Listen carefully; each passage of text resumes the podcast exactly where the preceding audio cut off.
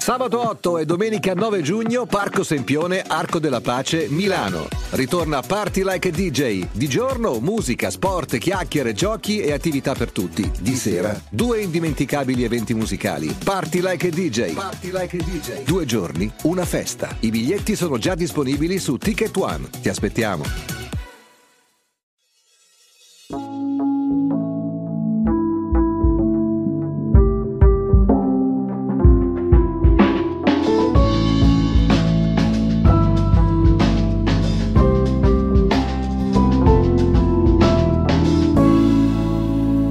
Jedi Visual presenta Storia della censura in cinque atti di Pierluigi Battista. Quarto atto. Note al rogo.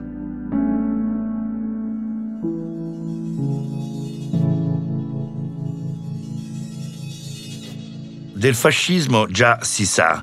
La censura sulla musica e sui testi delle canzoni era costitutiva e non c'è proprio da sorprendersi ma forse non tutti sanno che persino la canzone che tutti consideriamo fascista al 100%, insomma, persino Faccetta nera bella bissina aspetta e spera che già l'ora si avvicina, in realtà fu sottoposta a rigida censura perché incoraggiava niente meno che la commistione tra le razze. La musica jazz benché negroide, così veniva definita e bollata, era tuttavia blandamente tollerata, a patto però che si italianizzassero i nomi, per esempio, di Louis Armstrong, patriotticamente diventato Luigi Braccioforte, e di Benny Goodman, cioè Benedetto Buonomo, quindi anche in questo caso un mix di censura e di ottusità grottesca. Però anche nel dopoguerra democratico e repubblicano è come se un ufficio segreto di vigilanza si fosse messo diligentemente a sorvegliare i testi delle canzoni per poi proporre censure esplicite o più spesso edulcorazioni, eufemizzazione, tagli e taglietti sommersi e più o meno camuffati, un po' tragedia, un po' commedia come accade spesso in Italia. Ecco, in questa Italia devastata e instabile dopo la guerra, che a malapena riusciva a padroneggiare il senso, figuriamoci se poteva passare inosservato indenne il pericoloso doppio senso cioè anche in una tradizione italiana di avanspettacolo dove il doppio senso greve, scollacciato ha sempre mandato in visibilio, come si vede anche nei film di Fellini, il pubblico soprattutto maschile. E nel 1953 l'allergia censoria al doppio senso non poteva non colpire la prima canzone di successo di Renato Carosone, quella che così veniva goliardicamente reiterata nel ritornello che diceva che bella pansè che tieni, che bella pansè che hai, me la dai, me la dai, me la dai la tua pansè. Che bella pansè che tieni, che bella pansè che hai, me la dai, me la dai, me la dai la tua pansè tutti gli italiani la cantavano e la canticchiavano, ma la canzone di Carosone venne bandita dalla radio di Stato. Nelle balere addirittura spuntarono i cartelli con su scritto in questo locale non si eseguono trivialità. Bisogna notare che in quegli anni non era ancora arrivato il jukebox e la tv era solo agli albori e quindi la radio era l'unica emittente che poteva decretare la fortuna di una canzone. Niente radio, niente successo, ma Carosone superò alla grande la prova e divenne famosissimo.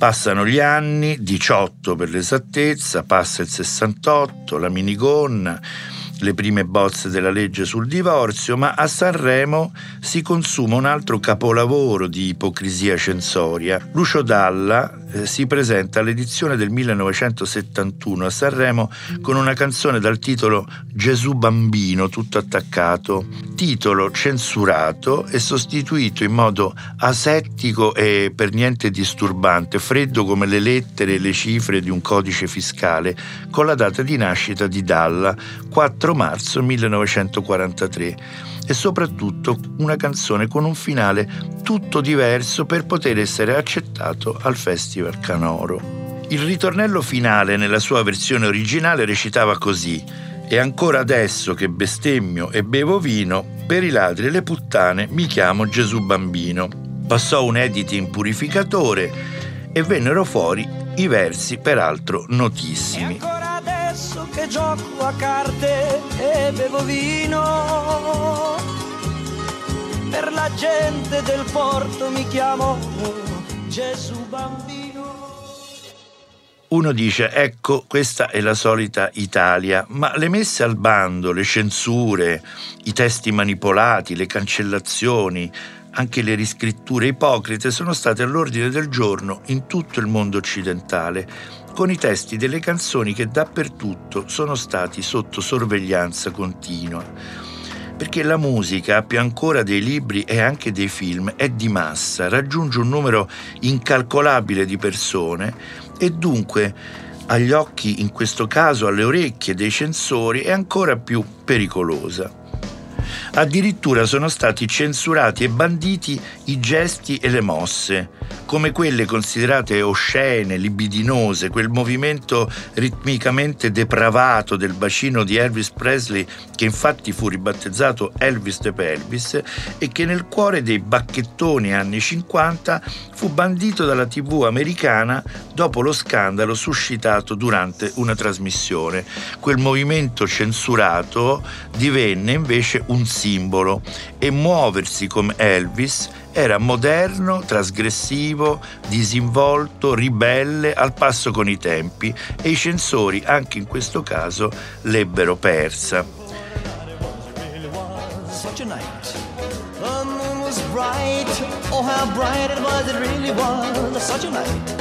The night was alive with stars above.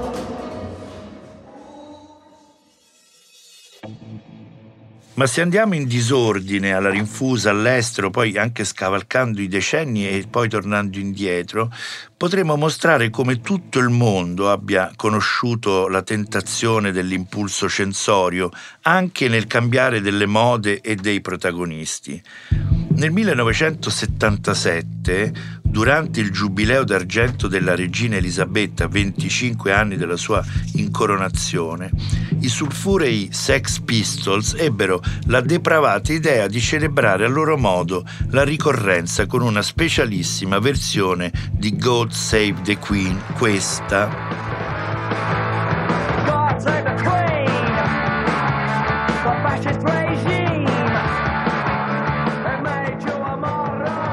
Accanto a God Save the Queen, cioè Dio salvi la regina nella traduzione, Dio salvi anche il regime fascista e ti hanno fatto diventare un idiota, detta la regina Elisabetta, una potenziale bomba a idrogeno e questo testo ovviamente fu censurato da tutte le emittenti del regno. La canzone Let's Spend the Night Together Passiamo la notte insieme dei Rolling Stones venne anch'essa bandita dalla BBC e poi ammessa solo in cambio del verso modificato nel più neutro e messo in lavatrice Let's spend some time together. Passiamo del tempo insieme, molto vago, forse a chiacchierare, insomma non si sa. Let's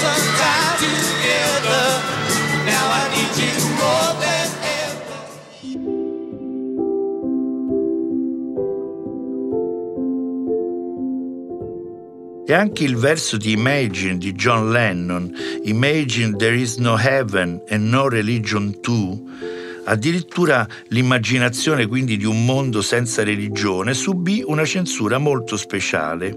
Infatti fu proibito di suonarla nelle chiese della Gran Bretagna durante i funerali, perché il fenomeno singolare è che si stava diffondendo l'abitudine nel mondo sempre più secolarizzato di accompagnare le cerimonie funebri con quella canzone considerata decisamente eretica e quindi anche in questo caso censura.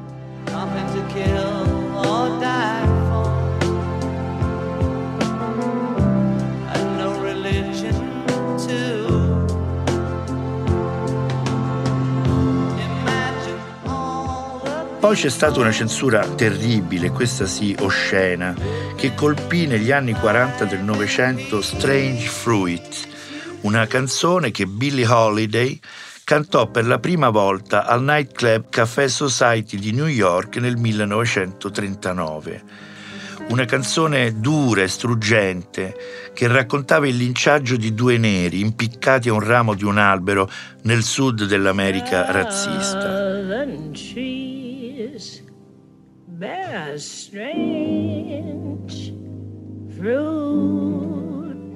E diceva gli alberi del sud danno uno strano frutto, sangue sulle foglie e sangue sulle radici. Un corpo nero dondola nella brezza del sud, strano frutto appeso agli alberi di un pioppo.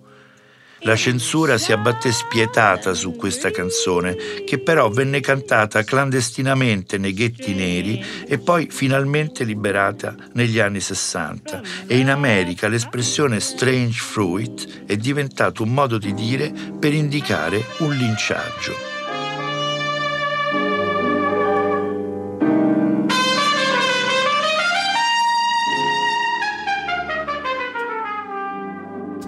Poi c'è questa canzone cantata da Serge Gainsbourg e Jane Birkin che fece epoca, che sconvolse una generazione con quel mimare i tempi e le parole di un amplesso che ci stupì, ci colpì e ci mise davanti a qualcosa che sembrava inosabile e che invece osarono.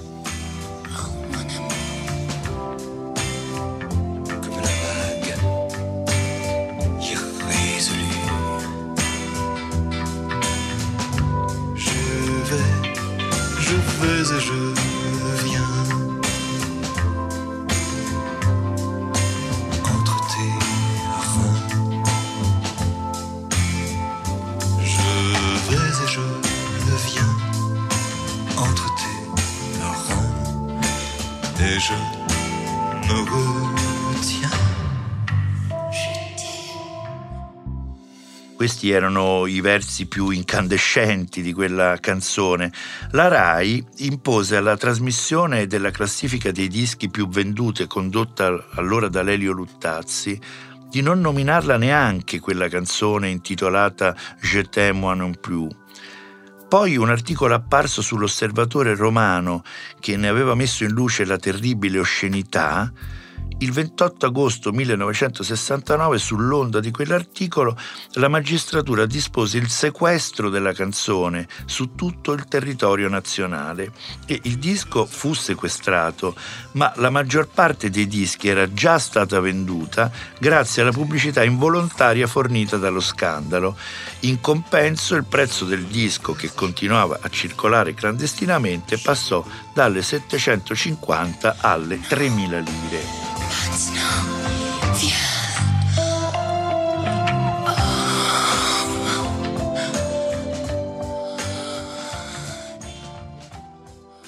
Ci sono numerose nefandezze censorie sparse sui testi delle canzoni italiane. Al Festival dei Due Mondi di Spoleto, dopo una replica dello spettacolo Bella Ciao del nuovo canzoniere italiano, gli autori e gli interpreti furono denunciati per vilipendio dell'esercito per l'esecuzione in pubblico di Gorizia tu sei maledetta, che conteneva versi come questo, traditori, signori ufficiali che la guerra l'avete voluta, scannatori di carne venduta e rovina della gioventù, censura. La canzone Dio è morto, scritta da Francesco Guccini e nel 1965 incisa dai Nomadi, con quel titolo molto equivocato, fu bandito dalla RAI. Ma la censura equivoca spesso perché proprio non capisce, non ha capito che quel titolo non era una bestemmia, ma una metafora. Fu uno sciocco eccesso di zelo e la canzone censurata dalla laica RAI fu invece trasmessa da Radio Vaticana. Ah, è un Dio che è morto, ai bordi delle strade, Dio è morto e a proposito del non nominare il nome di Dio in vano, nel 1971 la canzone Dio mio no di Lucio Battisti e Mogol è censurata per colpa di questi versi. La vedo in pigiama e lei si avvicina, lei si avvicina, vicina, vicina, vicina,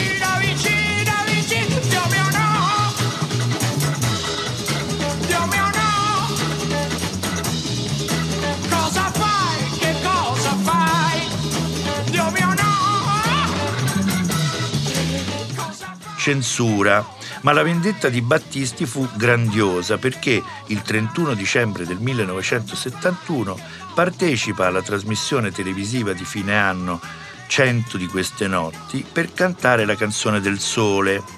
Ma prima sfida la censura e fa un fantastico assolo con la chitarra senza il testo censurato sulle note di Dimmi o no. Tutti capiscono e infatti furono molti applausi. Vivi la vita di donna importante perché a 16 anni hai già avuto un amante. Ma un giorno saprai che ogni donna è matura all'epoca giusta e con giusta... Poi nel 1972, I giorni dell'arcobaleno viene cantata da Nicola Di Bari e vince il Festival di Sanremo, ma stava per non essere ammessa alla gara a causa di questo verso. Vivi la vita da donna importante perché a 13 anni hai già avuto un amante. Per essere ammessa, l'età della protagonista dovette essere aumentata a 16 anni, altrimenti niente Sanremo. Nel 1985, nella canzone Bollicine di Vasco Rossi, è censurata la frase Coca chi, coca cosa, coca chi non vespa più e si fa le pere, che va cambiata così. Chi non vespa più e mangia le mele. Soltanto in questo caso poteva essere interpretata. Coca-Cola chi, Coca-Cola chi Vespa mangia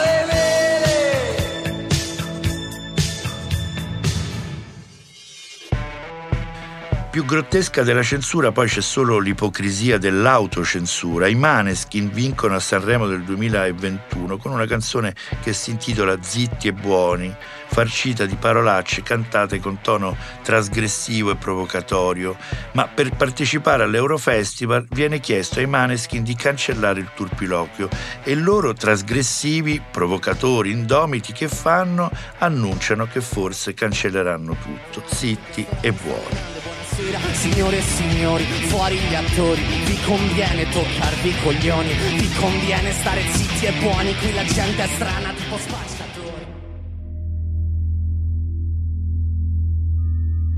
Nel Novecento, nel nome della musica censurata e dei musicisti perseguitati, non ci furono solo canzonette, ipocrisie e bacchettone, ma autentiche tragedie, come quella che colpì Dmitri Shostakovich, il noto compositore russo.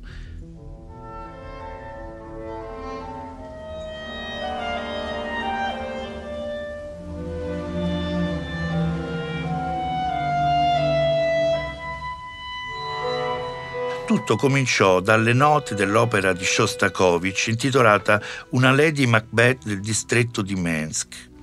La sera del 26 gennaio del 1936 erano presenti al Bolshoi di Mosca tutti i maggiorenti e gli alti papaveri della nomenclatura sovietica, a cominciare da Giuseppe Stalin in persona, nascosto ovviamente da una tenda per marcare la sua distanza dai sudditi e soprattutto per osservare i movimenti in sala senza essere osservato.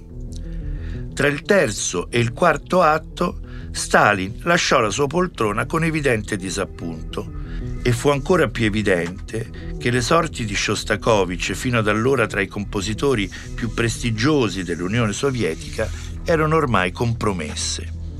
Il disappunto del grande capo non era che il colpo di pistola per far partire una campagna di umiliazione nei confronti di Shostakovich. E gli andò bene perché per tanti come lui il disappunto di Stalin aveva significato non solo emarginazione, ma gulag e morte. Difatti, l'indomani, sulla Pravda uscì con grande evidenza pagina 3 un articolo con il titolo caos anziché musica.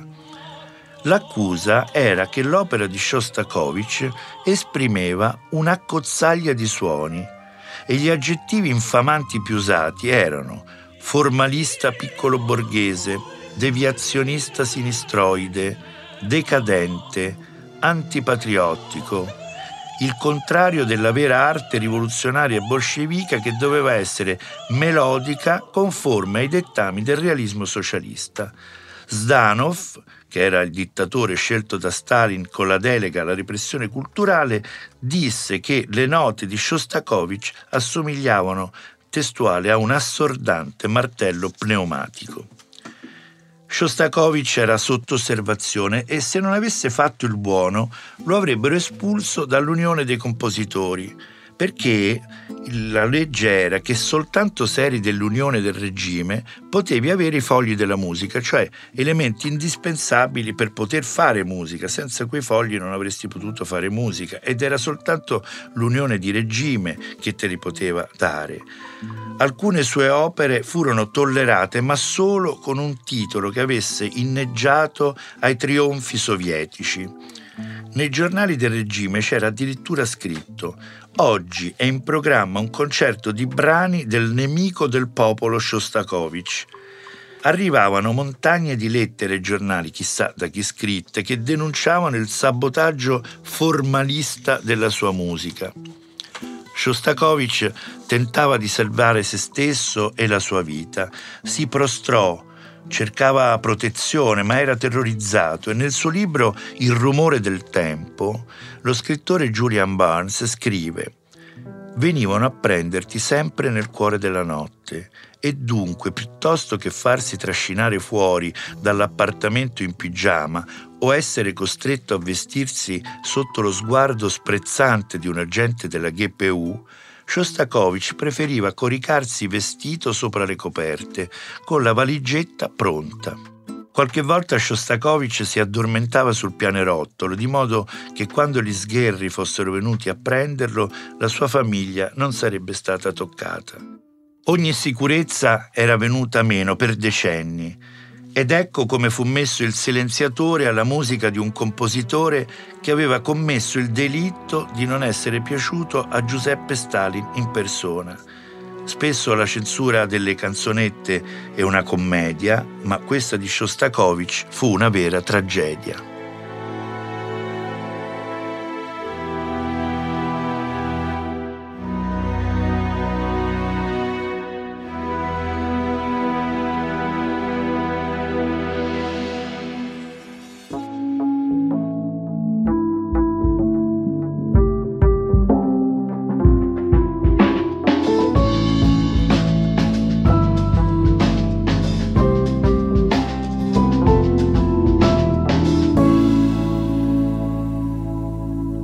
Storia della censura in cinque atti è una serie podcast di Pierluigi Battista, prodotta da Jedi Visual per Huffington Post. Supervisione editoriale di Anna Silvia Zippel. Fonico Giacomo Aloisi. In produzione Paolo Prosperini. Musiche e sound design Gipo Gurrado, Stefano Giungato, Indie Hub Studio.